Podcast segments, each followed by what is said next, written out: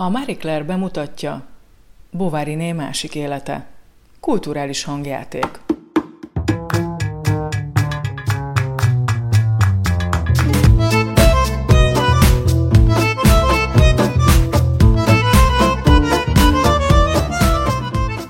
Sziasztok, ez itt a Marie Claire podcastja. Hogy miért ez a címe, hogy Bovariné másik élete? Emlékeztek Emma Bovarira? Gustave Flaubert főhősnőjére? Ő volt az, aki boldogtalan vagy annak hitt élete miatt megmérgezte magát. Nos, megpróbálunk neki elképzelni egy másik világot, egy olyan életet, amelyben ott hagyhatta a poros francia kisvárost és elutazhatott. Mondjuk egyenesen ide hozzánk, Kelet-Párizsába. Ma milyen zenét hallgatna, mit enne, mit olvasna, mit nézne meg színházban, moziban vagy operában, miről beszélgetne, milyen kiállításokat látogatna, hogyan csinosítaná magát egy francia nő Budapesten.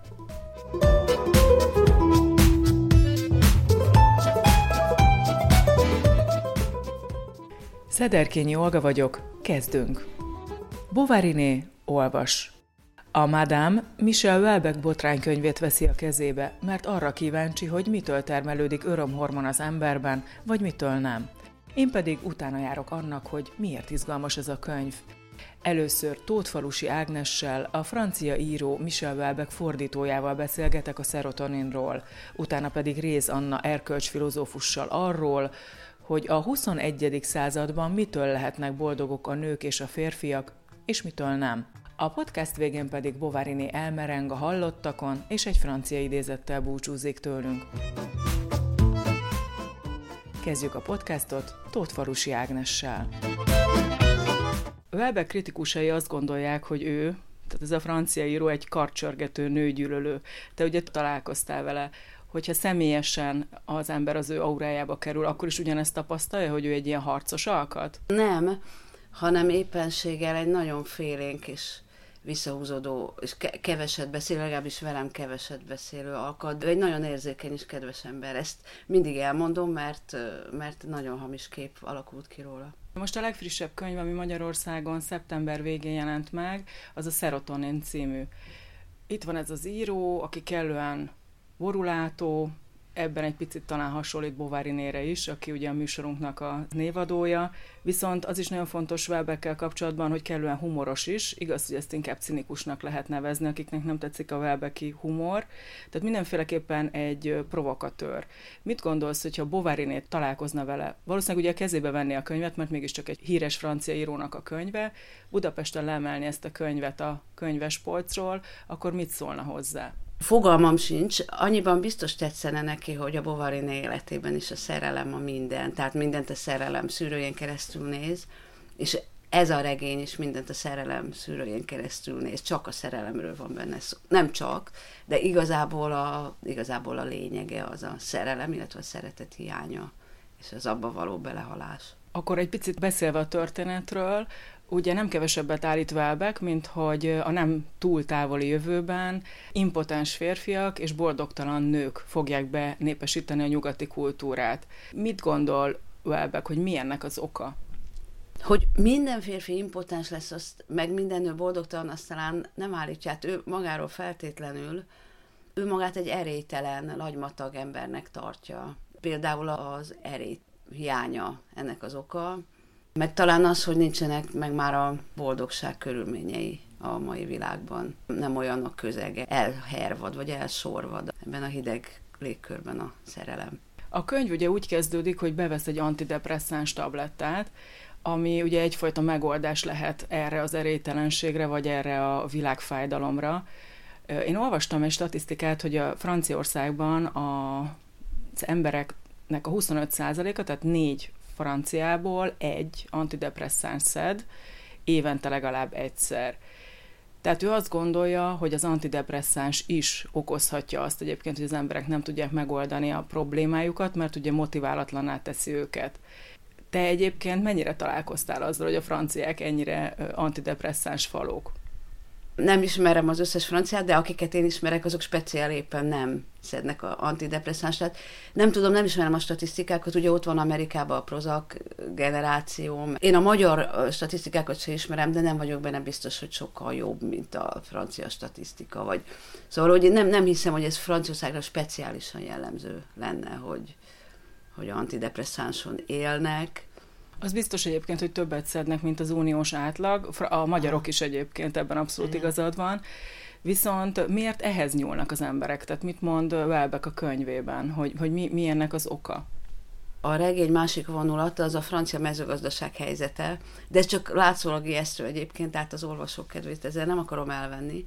Feltétlenül benne van, szerintem az ő magyarázatában, hogy az emberek a, például a munkájukban nem tudnak kiteljesedni nem teszi őket boldogá a munkájuk, és hát nem teszi őket boldogá környezetük. Ő a, a nagyvárosokat egy ilyen rémálom, pokolszerű helynek írja le, a vidéket meg egy, egy ilyen síralomvölgynek, egy üres, kihalt dolognak. Tehát maga, maga a környezet sem teszi lehetővé, hogy az emberek boldogok legyenek benne. Egyrészt eltávolodtak a természettől, de ugye a másik vonulata, visszatérve a szerelemhez, mint főmotívumhoz, hogy nem tudnak választani, nem tudják talán azt, hogy ki a jó nekik, vagy ki lenne a megfelelő partner, vagy hogy mit kellene velük kezdeni? Igen, igen, ez benne van, hogy ugye ő ennek a szélsőséges példája a főhős, egy, egyébként egyes szám első szemébe íródik a regény, de hogy igen, hogy nem tudnak határozni, nem tudnak dönteni. Tehát a döntésképtelenség, a bizonyos helyzetekben adott határozott válaszok hiányoznak. Ahhoz, hogy az emberek egyről a kettőre jussanak, vagy tovább tudjanak lépni egy kapcsolatban. És ez, ez láthatólag hiányzik, legalábbis ő így látja. Eljut az életében egy válsághelyzetig, és akkor visszapörgeti egy picit az életét, és akkor gondolja végig, hogy két nőt is boldoggá tehetett volna, de amikor ott volt az adott helyzet és az adott pillanat, akkor elrontotta. Aztán később lenne esélye arra, hogy esetleg jóvá tegye ezt, de mégsem tudja ugye átlépni a saját határait. Most ugye nem akarom elmondani a történetét a könyvnek, hogy, hogy meghagyjuk a kíváncsiságát az olvasóknak, vagy a leendő olvasóknak, de az is nagyon fontos, hogy milyen személyiségfejlődésen megy át a főhős. Ugye az elején egy ilyen nagyon durva, nagyon cinikus macsó az, akivel találkozunk. Tehát tényleg az ember az első 50-60 oldalban szinte meg is gyűlölheti őt, hogy hogyan bánik a nőkkel, hogyan gondolkodik a nőkről, hogyan is. Egyrészt rengeteg nője van fiatal korában, nem tudja megbecsülni, aki jut neki, de én igazából azt mondanám, hogy ő lagymatag és közömbös, majdnem nem fiatal korától. Amikor léphetne, nem lép, tudja, hogy milyen lenne a jó, de, de nem. Igazából nem tudja megmondani, hogy miért nem. Szóval leginkább ez a határozatlanság és hát töketlenség. Na hát. Igen, naturális ábrázolja a nőket, és tényleg kegyetlenül. Tehát az, hogy igazából a nőket sem menti föl, azt mondja, hogy a férfiak bizonytalanok, határozatlanok, tutyimutyik, stb., de hogy a nők meg nem adnak magukra, nem vigyáznak magukra, nem hibáztatják magukat semmiért, mindenért a férfiakat hibáztatják, leszámítva a nagy szerelmeit, akikről csak szépen ír, tényleg nem valami hizelgően ír a nőkről, de, de a férfiakról sem. Igen, ugye azt is állítja, hogy a 20 éves nőkben még megvan az a szexuális energia, ami a fajfenntartásért felel, viszont utána a párizsi nő és az elegáns francia szexi nő eltűnik, Igen. elhagyja magát, Igen. És, és a 30-as, 40-es nők is szétesnek, onnantól két út van előttük, ugye az egyik az az, hogy alárendelik magukat a gyereknek, és, és mindent feladnak, vagy pedig ugye akarják élni az életüket, akarnak csinálni egy karriert, akkor viszont a gyerek útban van. Igen, ez a két nő, nő kép vonul el előttünk, tehát a kétféle nő, az egyik, aki, aki karriert akar csinálni, de amúgy nem csinál, a másik pedig, aki, aki meg a gyereket választja, igen, a gyerekének ér, és ahhoz, abba, abba már egy férfinak sincs helye.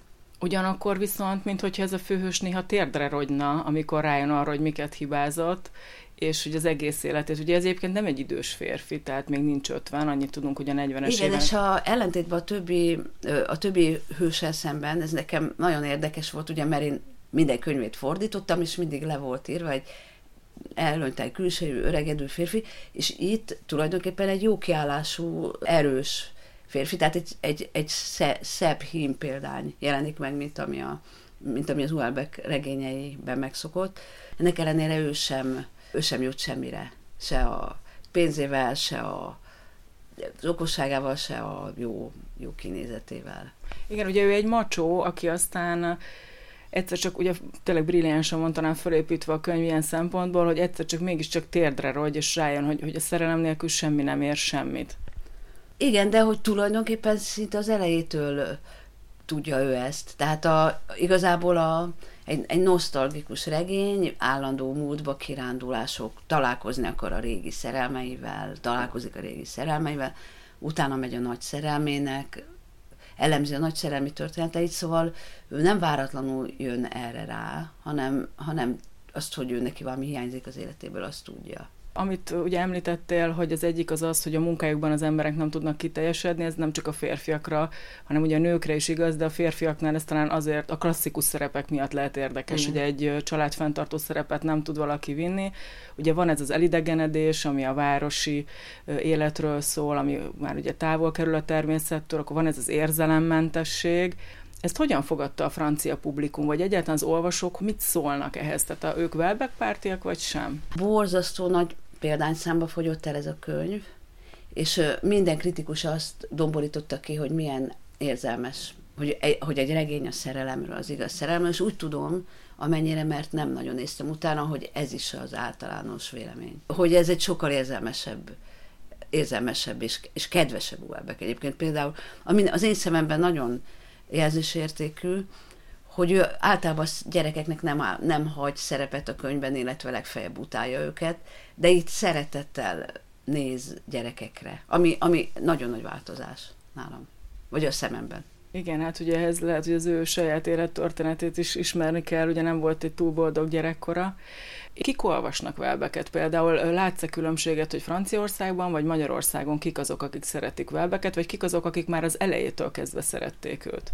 Azt tudom, hogy itt amióta ő elkezdett megjelenni, egy nagy változás van, hogy most sokkal több, tehát most már nők is szerintem ugyanannyian olvassák, mint férfiak. Régebben férfiak olvasták inkább. Tehát most a nőknél is, és a fiatalabbaknál is népszerű lett.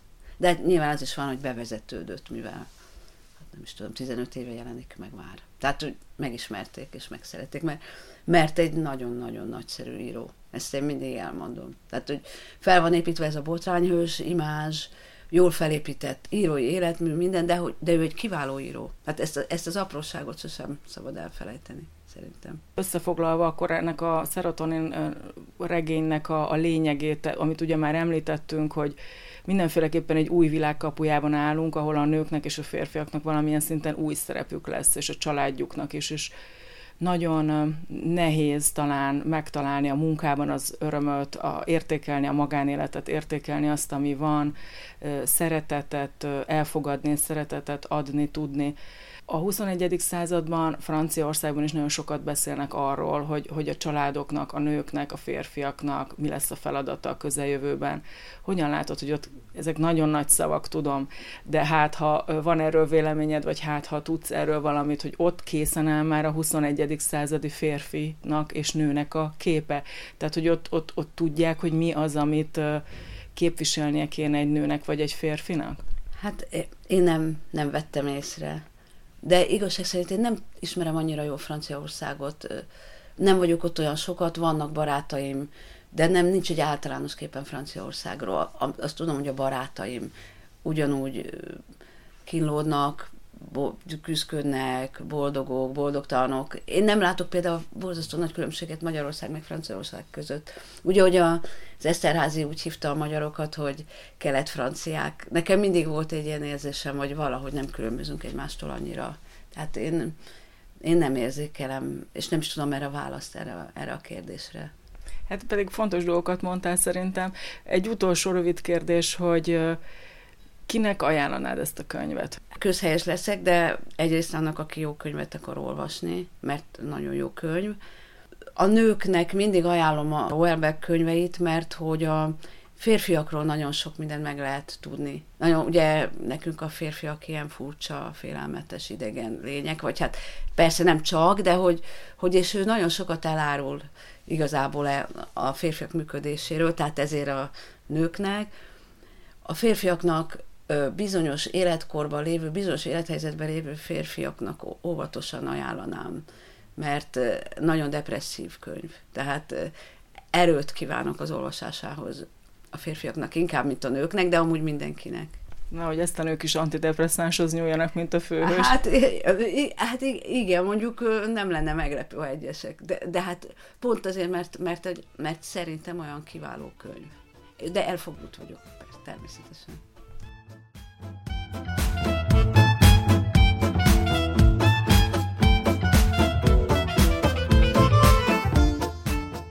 Mit szólt a könyvhöz egy erkölcsfilozófus, aki mellesleg feminista is? Második vendégem, Réz Anna.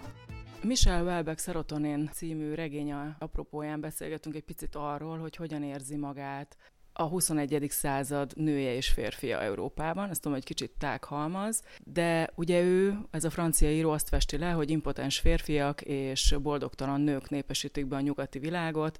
Tényleg ennyire súlyos a helyzet? ennyire szerintem egész biztos, hogy nem súlyos a helyzet, mint ahogy nyilván van a, a Welbeck regény sem azt akarja mondani, hogy jelen pillanatban ez történik mindenkivel, hanem hogy felvázol valami fajta tendenciát. És lényegében azt a kérdést teszi fel, hogy boldogok vagyunk-e. És hát nyilván a, a, a szexualitás kérdése meg, meg ezzel szorosan összefüggésben vagy hát ahogy én olvastam a könyvet, nyilván a szex az, az olyan módon kerül elő, mint egy fontos kapcsolódási pont, ami úgy járul hozzá az ember boldogságához, hogy, hogy képessé teszi arra, hogy más emberekkel legyen. És hát az egyértelmű, hogy ez a könyv ez nagyon nem derülátó abban a tekintetben, hogy merre felé haladnak a dolgok. Figyelj, most nagyon nehéz, tehát ilyenkor mit vegyünk elő a, a személyes benyomásainkat, vagy pedig a makrostatisztikákat, az kétségtelenül tudható, tehát hogyha végignézzük a, a Welbeck témáit, hogy, hogy a depresszió, meg az antidepresszáns szedés valóban csúcsra járnak a, a fejlett társadalmakban, és úgy tűnik, hogy ez a, ez a tendencia folyamatosan folytatódik. És minthogyha az is igaznak tűnne egyébként, hogy arról is vannak most már friss kutatások, hogy a, a szex már nem azt a funkciót tölti be mondjuk a legfiatalabb generációk életében, mint amit a, az idősebbek életében betöltött, és hogy minthogyha úgy általában kevesebb szex lenne a világban, mint volt mondjuk 20-30 évvel ezelőtt. Mi ennek a boldogtalanságnak az oka? Ugye te is említetted, hogy igazából a világnak talán a, a szerencsésebb felén élünk, ugye itt nincsenek háborúk Európában, viszonylag egy, egy jobb léti társadalomban, vagy társadalmakban élünk. Tehát mi ennek a boldogtalanságnak az oka? Hát figyelj, aki erre megmondja három szóban a választ, annak biztos, hogy nincs igaza. Tehát, hogy nyilván itt egy hihetetlen komplex társadalmi változásokról van szó, és nagyon gyors változásokról. Ettől függetlenül mindig megvannak a szokásos jelöltek arra, hogy, hogyha boldogtalan a nyugati ember, akkor mitől boldogtalan.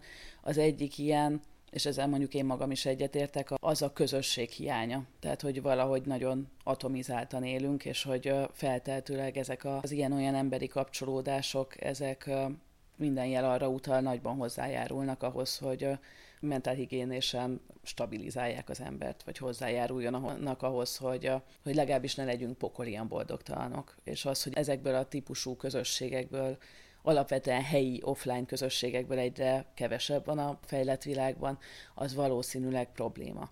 Aztán hát nyilván, tehát hogy a másik nagy jelölt az a globális kapitalizmus, és mindaz, amit ez, ez magával hoz, tehát hogy vagy például az, hogy hogyan állunk a munkához, hogy egyáltalán a munka mennyisége, jellege, az az ideológia, hogyan a munkáról gondolkodunk, az egyáltalán megengedi-e hogy értelmes emberi kapcsolatokat tudjunk közben és mellette táplálni egymással. Tehát, hogy mondjuk ez lehet egy másik nagy topik. És hát nyilván, a, hogy is mondjam, ebben az, a Welbecki gondolatkörben meg van egy harmadik nagy jelölt, amivel meg én ugye markánsan nem értek egyet, hogy talán ez a nagy egyenlősítőstivel tettünk valami rosszat a világgal. Tehát, hogy, hogy alapvetően itt az, hogy megrendültek olyasfajta hierarchiák, társadalmi hierarchiák, mint amik a, szegényebb osztályokat és a gazdagabb osztályokat választották el, még akár a 19. században, és a férfiakat és a nőket választották el, és persze még sorolhatnánk, az bizonyos gondolkodók szerint lehet, hogy több nyomorúságot hozott a világba, mint amennyi örömöt. Igen, ugye ez tény, hogy a férfi-női szerepek változnak. Az, ami számomra érdekes, az az, hogy Magyarországon ugye máshol tartunk, mint Nyugat-Európában, tehát itt azért nagyon sokat beszélünk a nők jogairól, illetve azoknak a hiányáról, ugye nagyon helyesen, ugye van itt még bőven mit tenni, viszont Nyugat-Európában, meg egyáltalán Amerikában is már elindult egy olyan diskurzus, hogy mi lesz a férfiakkal. Ehhez képest mi hol tartunk Magyarországon? Tehát itt is kellene párhuzamosan ez, erről beszélni, hogy, hogy milyen lesz az új férfiasság, vagy a férfi szerep, vagy mi még, még nem tartunk ott? Szerintem mindenképp kell erről a kettőről együtt beszélni, tehát hogy hogy attól még, hogy, hogy a tradicionális és hierarchikus szerepfelosztás az a nők számára hátrányos, vagy a, a nőket károsítja meg sokkal nagyobb mértékben, attól még az valóban egy feltendő kérdés, hogyha úgy gondoljuk, hogy ezek a szerepek többek között azért rosszak, mert olyan dolgokat várnak el a, a férfiaktól, vagy olyan módon határozzák meg a férfiasságot, ami végső soron a nőknek borzalmasan rossz, és talán a férfiakat sem teszi maradéktalanul boldoggá, én ezt is megkockáztatnám, akkor nyilvánvalóan fel kell tenni azt a kérdést, hogy a férfi szereppel vagy a maszkulinitással, mint olyannal mit fogunk kezdeni a jövőben. Ez egy nagyon nehéz kérdés lesz, tehát ezt aztán tényleg nem lehet három mondatban eh, megmagyarázni. Van-e olyan ország, könyv, film, popkulturális elem, ami a 21. századi nőnek és férfinak a szerepköri leírását már tartalmazza, és akár bevetésre kész. Mert ugye itt mintákat követünk, ahogy követték a férfiak James Bondot, vagy követték uh, Rambót, és így tovább. Ugye ez egy nagyon másfajta ideál, mint amivel most állunk szemben, tehát van-e olyan ország, ahol ezt, vagy könyv, vagy film, ahol ezt már mondjuk bemutatják, és ahol a nő nem egy agyonhajszolt robot mondjuk, vagy egy hidegszívű harcos, de a férfi sem egy kiherélt mellékszereplője az életnek? Ugye azért lenne nehéz ilyesfajta útmutatót kínálni, mert hogy az egyenlőség az pont azt jelenti, hogy nincsen szerepkönyvünk, és ugye ez, ez a lehetőség, és ez egyben az akadály is. Tehát, hogy senki nem szeretné megírni azt, hogy milyen legyen az új nő, meg milyen legyen az új férfi, hiszen a dolognak a lényeg az, az mégiscsak a legelső, vagy a legprimérebb szinten arról szól, hogy hadd lessenek olyanok, amilyennek lenni szeretnének. De persze, tehát, hogy ez könnyű mondani, és megvalósítani annál nehezebb, és pontosan tudom, hogy hogy ez a fajta szabadság, ez egyáltalán nem biztos, hogy olyan rettenetesen felszabadítóan hangzik, és hogy ténylegesen nagyon sok esetben nem is az. Tehát, hogy mindenki, aki azt mondja, hogy ha az embereket megfosztjuk a, a bevett forgatókönyveiktől, amik alapján eddig kapcsolódtak egymáshoz, akkor azokat az embereket egy veszteség éri, annak igaza van. Tehát, hogy mindig, amikor ilyen átfogó módon megpróbálunk normákat, meg értékeket lecserélni, vagy újakra cserélni, akkor valami fontos fog veszendőbe menni. Nem csak olyan dolgok, amik az emberek identitásához tartoznak, bár ez is tök fontos, és amik ebben az értelemben értékesek nekik, hanem ténylegesen azt kockáztatjuk, hogy nem lesz egy olyan szabályrend, ami alapján tudni fogjuk azt, hogy ki kivel hogyan áll. Tehát, hogy ez tényleg egy félelmetes és, és kockázatos helyzet, másfelől se morális értelemben, se praktikus értelemben nem vezet nagyon más út, mint az, hogy megpróbáljuk kitalálni, hogyha ha nem abból akarjuk levezetni azt, hogy kinek mit kell csinálni, hogy valaki férfi meg nő, akkor, akkor valahogy mondanunk kell valamit arról, hogy miből fogjuk ezt levezetni, vagy minek alapján fogjuk megmondani mondjuk amit én látok, meg hát mondjuk cáfolj meg, de tényleg a minták alapján próbálnak az emberek tájékozódni, pont amiatt, hogy egy akkora választási lehetőség van, hogy hihetetlenül nehéz mihez nyúlni. Ugye régebben ezek sokkal szűkebbek voltak ezek a források. Ugye itt Kelet-Közép-Európában mi nagyon sok mindenre vágyunk. Vágyunk a skandináv családmodellre, az amerikai típusú elismerésre, vagy akár fizetésre. Igaz, hogy már arra, hogy annyit kell dolgozni, arra már nem biztos. Láttam egy nagyon érdekes statisztikát, ami azt állapította meg, ez egy pár évvel ezelőtti Európai Uniós felmérés volt, hogy minél gépesítettebb egy háztartás, annál boldogtalanabbak a benne élők. Tehát egy Dán asszony sokkal nagyobb valószínűséggel szed antidepresszáns, mint mondjuk egy ukrán, aki reggeltől estig le van kötve. Érdemes ilyen dolgokkal foglalkozni, vagy ez már egy ilyen nagyon faramuci hozzáállás ahhoz, hogy milyen, milyen mintairányba lehetne menni, vagy mire érdemes vágyakozni? Nyilván ezek a kutatások hihetetlenül problematikusak mindig, tehát hogy az, hogy ki mitől boldog, tehát hogy eleve már tök egyértelmű, hogy nem ugyanaz a boldogság meghatározással működünk a világ különböző tájain, akár még egymáshoz közeli országokban is lehet, hogy tök más jelenik meg a szemünk előtt, amikor boldogságra gondolunk. Ettől függetlenül bizonyos dolgokat jó lenne összeszedni azzal kapcsolatban, hogy mik azok az alapvető tényezők, amik egész biztos, hogy szükségesek ahhoz, hogy arról beszélhessünk, hogy valaki elégedetten tudja megvalósítani magát, vagy, egy, vagy jól létben tud élni, vagy valamilyen módon ki tud bontakozni abban az életben, amit él azt tudjuk, hogy a pénznek ehhez csak korlátozottan van köze, tehát egy bizonyos fokig nagyon-nagyon sok köze van, tehát egészen addig, amíg a pénz arra kell, hogy, hogy biztonságban tud azt, hogy van fedél a fejed fölött, hogy van mit enned, hogy a gyerekeidnek van mit enni, hogy hozzájutsz azokhoz az egészségügyi szolgáltatásokhoz, amiket fontosnak tart, az egészen addig nagyon fontos a pénz, ezen túlmenően úgy tűnik, hogy már nem messze nem annyira. És hát mondom, amit nagyon-nagyon stabilan úgy tűnik, hogy mutatnak ezek a kutatások, az az, hogy a, a sűrűn szőtt kapcsolati háló az nagyon-nagyon sokat tesz hozzá az emberek jólétéhez. Tehát, hogy minél több olyan ember van, aki felé bizalommal tudok fordulni, aki rám tud támaszkodni, és akire én is tudok támaszkodni, hogyha úgy adódik, annál mindez tényleg korrelál egy csomó-csomó dologgal, jobb egészségügyi állapottal, jobb kedvel, stb. stb. Tehát, hogy ezeket a dolgokat biztos, hogy, hogy érdemes szem előtt tartani, és úgy tűnik, hogy egyébként maga az egyenlőség is valamilyen szempontból érték. Tehát, hogy, hogy azt is nyugodtan gondolhatjuk, hogy alapvetően elégedettebbek lesznek azok a társadalmak, amelyeket nem, nem hasítanak szét nagyon radikális hatalmi egyenlőtlenségek. Iszonyatosan nehéz vállalkozás szerintem, amiben benne vagyunk, és jelen pillanatban szerintem próbálgatjuk ezt a dolgot, tehát amikor elővesszük a, a hősies nőket, meg csodálatos családapákat, meg a, tehát hogy, hogy úgy tényleg próbáljuk bejárni azt a teret, hogy, hogy hol vannak, tehát hogy hogy tudunk visszanyúlni olyan fajta kulturális mintákhoz, amik eddig is ott voltak, de amelyeket most megpróbálhatnánk hasznosítani azért, hogy egy kicsit újra fogalmazzuk azt, hogy mit jelent nőnek, meg mit jelent férfinak lenni. De mondjuk ilyen személyes erkölcsi hozzáállás terén például én nagyon szeretem a, Thomas Jensen nevű Dán forgatókönyvírót, aki sok rendezővel dolgozik együtt, a, többek között a Susan Bierrel, de ő maga is rendezett filmeket, akinek azt hiszem, hogy azért szeretem nagyon a, a filmét, mert valamilyen módon pont azt feszegetik, amiről talán már eddig is próbáltam beszélni, hogy az élet az attól működik, hogy, hogy felelősséget vállalunk egymásért, és hogy, és hogy egy picit lehet, hogy érdemes elszakadnunk attól a képtől, hogy mindannyian, mint egy-egy sziget izoláltan a magunk vágyaival, pszichés sérüléseivel, anomáliáival állunk benne a világban, és egyedül próbálunk minél többet megvalósítani ezekből a vágyakból, célokból, célkitűzésekből, és inkább elmenni egy olyan irányba, hogy mi, mint tökéletlen és alapvetően egymásra szoruló, egymástól függő lények, hogyan tudjuk úgy élni az életünket,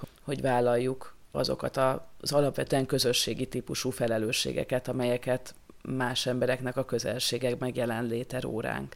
Tehát én azt hiszem, hogy valahogy egy picit boldogabb világot, ha kifejezetten fejlett országokról beszélünk, akkor, akkor valahol itt kéne keresnünk egy alapvetően más emberi modellben, amiben sokkal nagyobb szerepe van annak, hogy együtt vagyunk, és kisebb szerepe annak, hogy, hogy egyedül milyenek vagyunk. Ha Bováriné most itt él. Ő hogy érezné magát nőként Magyarországon? Ha abból indulunk ki, hogy Bovariné alapvetően egy olyan figura, akire nagyon nagy hatással vannak a, a jelenjének a mindenféle ilyen kulturális fantáziái azzal kapcsolatban, hogy mi a szerelem, meg mi a boldogság, akkor azt gondolom, hogy Bovariné nálunk talán még sokkal boldogtalanabb lenne, mert még a 19. században még csak azok a nyomorult lányregények mondtak neki valamit arról, hogy miért nem úgy él, ahogy kellene, és hogy mi az a nagy, nagy-nagy élmény az életében, amiből kimarad azáltal, hogy azt az életet éli, amit él. Hát most aztán, tehát hogy gondolj bele, kilépne az utcára, és annyi üzenetet kapna azzal kapcsolatban, hogy, hogy hogyan lehetne az élete még jobb, és még csillogóbb, és még élménydúsabb, és hogyan élhetné át a, a szenvedélynek, a bátorságnak és az önbeteljesedésnek még magasabb és magasabb szintjeit, Bováriné attól félek, hogy nagyon-nagyon kiszolgáltatott, és végső soron nagyon boldogtalan lenne ebben a helyzetben.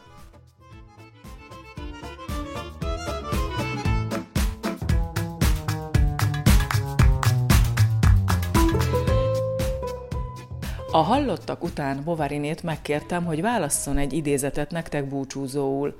A következő találta Simon Weitől, a francia filozófustól. Ha magunkba mélyedünk, rájövünk arra, hogy már rég birtokoljuk azt, amire vágyunk. Köszönjük a figyelmet, találkozzunk pár hét múlva a Bovariné másik élete következő epizódjában. Mi itt leszünk. Au revoir!